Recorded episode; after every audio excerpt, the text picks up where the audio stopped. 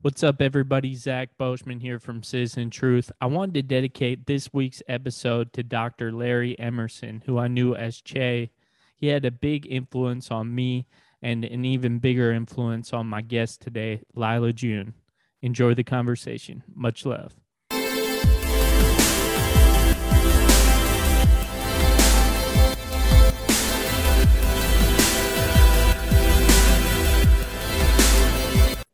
What's up? What's up? This is Zach Boschman checking in. You are locked into the Citizen Truth podcast. We are honored today to be joined by the prophetic Lyla June. Lyla, thank you so much for joining us. Thanks for um, having me. I want to get started with this question. You can kind of take it, you know, however you want. Um, but for you, what does it mean to be indigenous in the face of climate catastrophe? Um, well, I think we are all indigenous, but we're not always all indigenous to the place we're standing on. Um, and to be indigenous and also be on indigenous to the place you're standing on usually means you are disenfranchised in some way, oftentimes marginalized in some way. So you're often affected by climate change or climate crisis disproportionately compared to folks who, by definition, have you know possibly colonized other lands um, and that's why they're not on their traditional land you know so they have not always but oftentimes a little bit more um, more mobility uh, economically socially. So if you're indigenous and you're also standing on the land that you're indigenous to chances are you're probably disenfranchised or marginalized in some way, which makes it harder to confront the climate crisis because you have less mobility uh, in every sense financial, uh, even emotional sometimes, uh, spiritual, um, and uh, socially. And so then you get into sort of that, for instance, our brothers and sisters in the Arctic, uh, indigenous folks who I study with because I go to University of Alaska they are going through the upheaval of their entire world. We all are to some extent, and we probably all will uh, by the time this climate crisis is over. But of course, our brothers and sisters in the Arctic are feeling it perhaps most dramatically right now because their entire world is upending. Um, but in general, you know, if you live off the land, sometimes being indigenous makes you more advantage, more of an advantage to confront the climate crisis because you uh, have a little bit more of a localized food system. So if, you know, peak oil hits and you're not able to get your food from the grocery store anymore, you have a local food system that you can depend on. You have something called kinship, you know, uh, kinship, which you learned probably with your time with the Dene, but kinship systems that make us a little bit more interdependent and little social contracts that are like, okay, if if my crop fails, I go to your house. Or if your crop fails, you come to my house. So there's a little bit, uh, sometimes it's an advantage to be indigenous in the face of a climate crisis.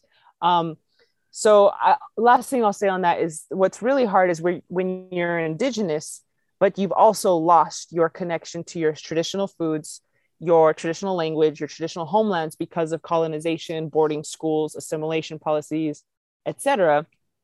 That's when you're really without a paddle because you don't have the benefits of being indigenous because that was sort of systematically ripped out of your people through boarding schools. And you also don't have the and you also have the the the cons of being indigenous which you you're generally marginalized and disenfranchised within your within your social context. Um, in an interview uh, that I watched on YouTube, you talk about how since the inception of the United States, uh, we have kind of like a culture of hierarchy and you said that this is quote not of creator. Um, could you dive into this a bit and you know possibly speak to how this hierarchy uh, might be the source of some of our current problems? Well what i'm basing that off of is all of these civilizations who have been defined by hierarchy. Take the egyptian pyramid culture take the Chacoan culture, which is my ancestors in New Mexico, we we built these massive masonry houses, and we had a caste system of the the underlings would build those uh, for the uh, the high priests and what have you. Uh, the mound builders, even you know, some of my friends from the mound building society say that that was a, a time of hierarchy where the priests would sit on top of the mounds in the Mississippian cultures and there was underlings below them. And think I think about Rome, you know, the the Pope with the hat and the emperor who was under the hat before the Pope became the Pope. Um, before the emperor became the Pope, but all of these different um, civilizations, in quotations, uh, that became uh, that that collapsed. That that this idea that these hierarchical systems are designed to collapse, and so what I've been told is that it's not of creator, and that creator's way is a circle. Creator's way is a it's it's a beautiful complex circle where we're all supporting one another, and those systems seem to be very very sustainable. And for instance, we know that Algonquin nations were harvesting um, oysters out of the Chesapeake Bay for 10,000 years straight. And over this period of time, the shells actually grow bigger, which means they not only sustainably harvested them from this area, but they also augmented the health of the oysters in the process. Uh, the oyster fishery in Chesapeake Bay has collapsed um, almost entirely under only 300 years of American management. So we know that these societies were sustainable and they kept going because in my opinion they were of creator that kind of leads into my next question uh, you say that we're integral to the smooth functioning of ecosystems. You know there's like the capitalist paradigm that states that nature is separate from humans and something to be conquered. You know this paradigm is obviously really destructive but i find when people get past that destructive capitalistic paradigm they see the destruction caused by humanity and they see humans as like a harmful external factor on ecosystems like you might think this after looking at all the plastic in the ocean or something. So um lyla how can we get past both of these paradigms and begin to see ourselves as an important part of ecosystems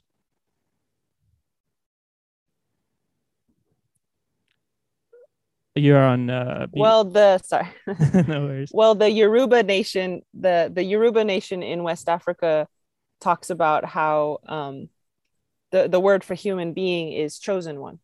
So when you translate the the word for human being, it means chosen one, and what they mean by that is the human was chosen to steward the earth.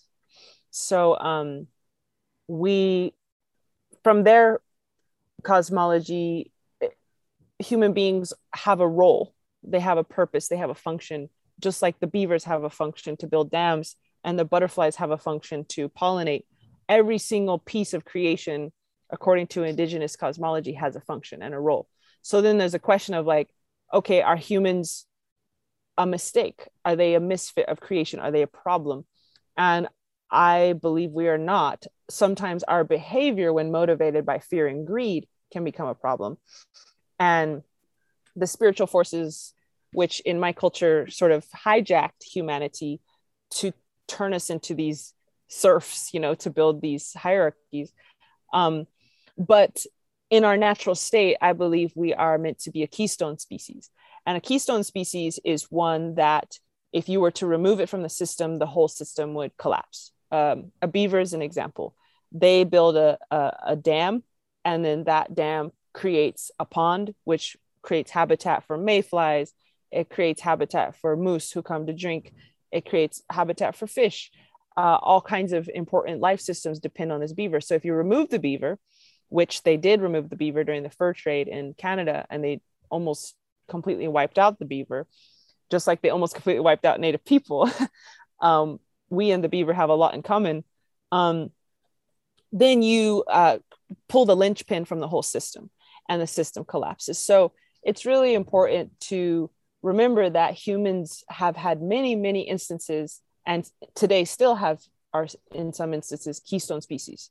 So let me give an example out of many, which I don't have time to go over, but my doctoral research, this is my my focus.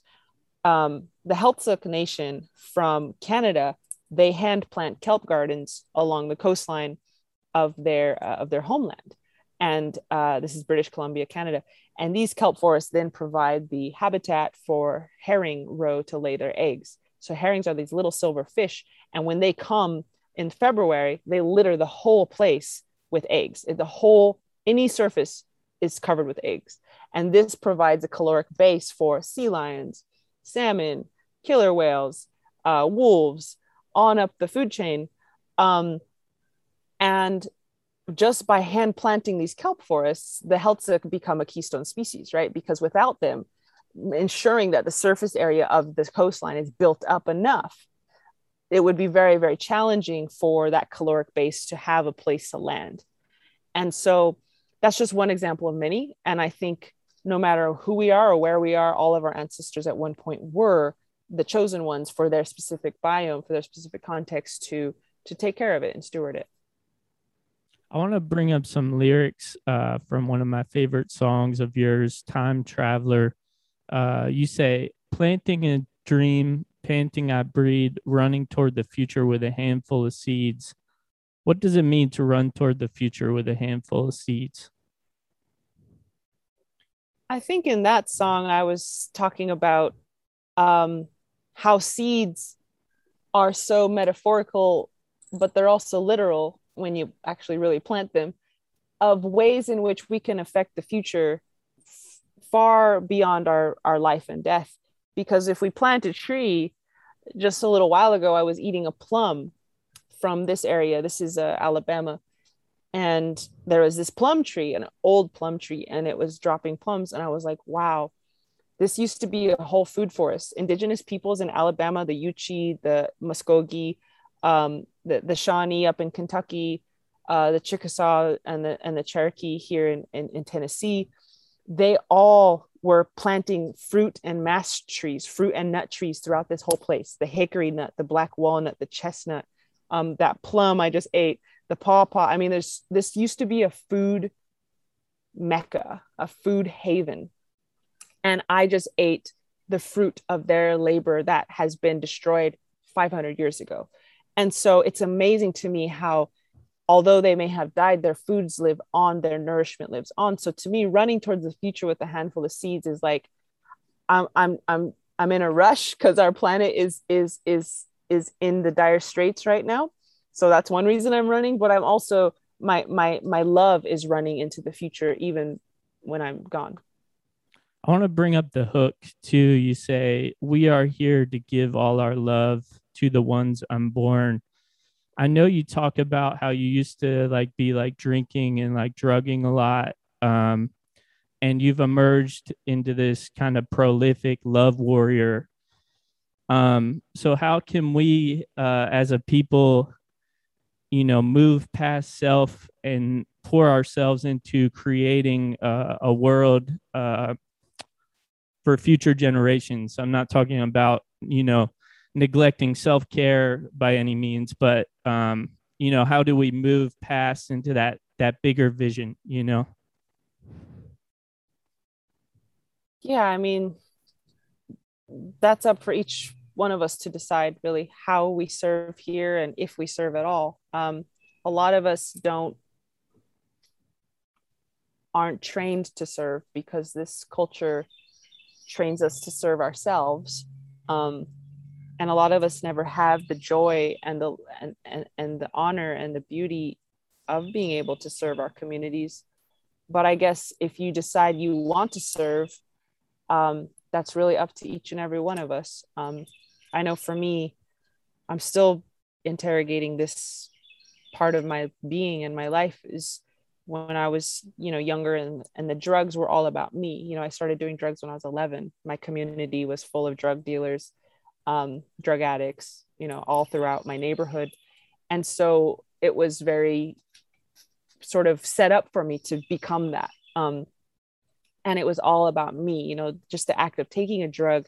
It's about you, you know, it's about your numbing, it's about your escape, it's about your problems, it's about your wanting that high. And so once I flipped that around and the and the spirits and the elders and the ancestors helped me to see that like there was a world in need if i wanted to help creator fight for these things uh, that's when that that flow went on an, an outflow rather than an inflow and my life became about others. And i know for one thing that helped me get sober. So i know that like we serve others but sometimes as we as we serve the world we're also serving ourselves. We're we're clicking into that state of compassion which to me arguably is the most joyful state and the most healthy state and the most enlivening state uh, when i was all about myself i felt dead you know? So i think being nine years sober now i've never been so high you know because i'm just high on life and high on love and high on service. Um, so I think that's one way we can do it is just acknowledging the benefits that will happen if we do it and and and always praying, you know, praying like creator, where am I meant to be? How am I meant to serve? And and helping around yourself because nobody else can do that but you. You know, no one else can serve your context but you there in other parts of the world. So never taking for granted the the space that we are given to serve, um, so long as it's not harmful for us. Um, this is more of a, a general question. Um, most of my listeners are are based in the United States. Uh, I was wondering how we can better support our indigenous comrades here. Yeah, I think um, it's a it's it's a process more than a than a destination. Um, I think praying for the right opening to be connected to the local indigenous nations of your area is always a good place to start. And just saying you know not everyone prays which i respect but if, if you do you know just say creator i would like to be a part of the solution for the indigenous nations in my area. And i think you'll be pleasantly surprised the way that creator answers that because there's no lack of need and creator might just put you in the perfect place at the perfect time and start building those connections. So um, another sort of rule of thumb is to always ask indigenous peoples what they need if anything and then serve that rather than saying oh i have this permaculture project that i know would be great for your kids you know and it's like oh actually we just need diapers because we don't have any money you know or something like or maybe they have plenty of money but they want to do a music program you know who knows? Like there's so many different unique things that each community wants and it's really important for the help that we give to indigenous nations to be defined and led by those nations themselves instead of like the savior. Like i know what you need let me give it to you. Um and also um that is also healing in and of itself because we haven't had choice for so long the boarding schools. We didn't have a choice to go to the boarding schools. We didn't have a choice in relocation. We didn't have a choice in 98% of our population getting wiped out by disease. We didn't have a choice in our people getting massacred by the US and on and on and on. So simply restoring choice and leadership to those people is a huge healing moment. Just saying, hey, what do you want to do? I want to follow your lead. That in and of itself, honoring Indigenous leadership in our homeland is a healing moment in and of itself um, because yeah we we really have been in the back seat of the car in our own homeland for 500 years. And it's so annoying because it's like y'all are guests on our land. You know we don't take orders from you. You should be a humble guest and say hmm do i take my shoes off before i enter your house? Or you know it's our house our rules type of thing. So you should be humble. And no matter who you are if you're a european american if you're Asian American, if you're African American, to always remember that you're in someone's homeland and to always remember that this is ideally would be to follow the leadership of their local nations. Um, just one last thing. I was wondering if you could maybe take us out with like a spoken word if you have time. Yeah. Yeah. So I'll just read a poem, I guess. And um, yeah, since I'm sitting by the river, I think that's a good poem to read. When I close my eyes at night, I can hear the rock being cut open by water. I hear a grandfather's song, and it sounds like sand walking down the river bottom. And it is this song about how Even the mighty canyon walls were carved by meandering streams. Beneath the gentle waters, there are people, but not people like you and I, stone people. When I close my eyes at night, I am one of them. And the water courses over me for lifetimes upon lifetimes until I am polished and smooth. She teaches me about being gentle and forgiving. She teaches me how to be gentle yet persistent. And in her language of trickles and bubbles, she speaks to us and she says, Journeys, journeys, take them. They will refine you, but try not to forget who you are along the way. I have nothing for you but these words. So place them in your pocket, and I will see you again when you arrive at the ocean's throne as one million kernels of sand. Her voice hums in my blood, quiet as a stream in the night.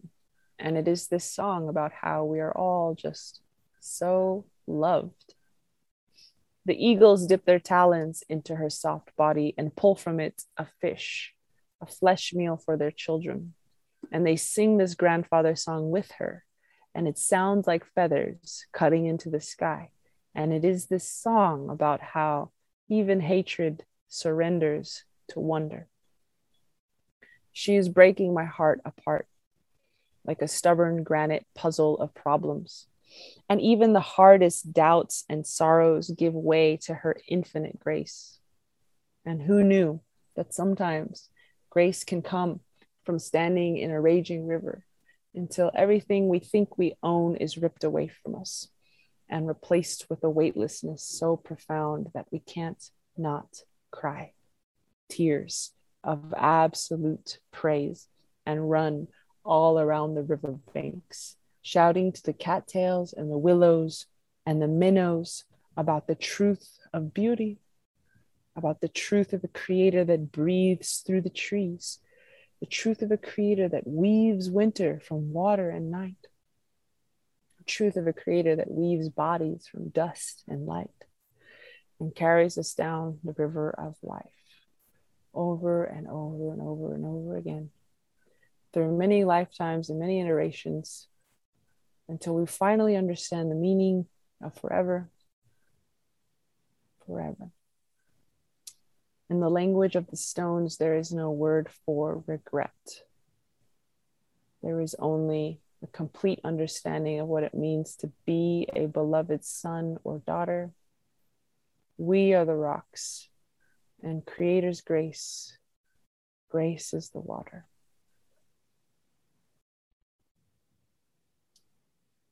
Yeah. Wow. Thank you so much. You're so welcome. Thanks for having me. Appreciate it. Yeah, I was really uh, grateful to have this share this space with you. Um, thanks, Lyla. Hope hope to speak again sometime. Thank you, Zach. I really appreciate it.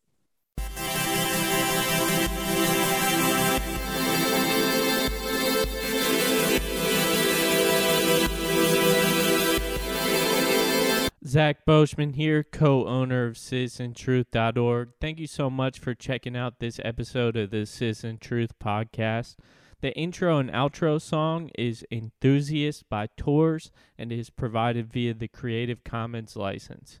Please subscribe and check us out at CitizenTruth.org.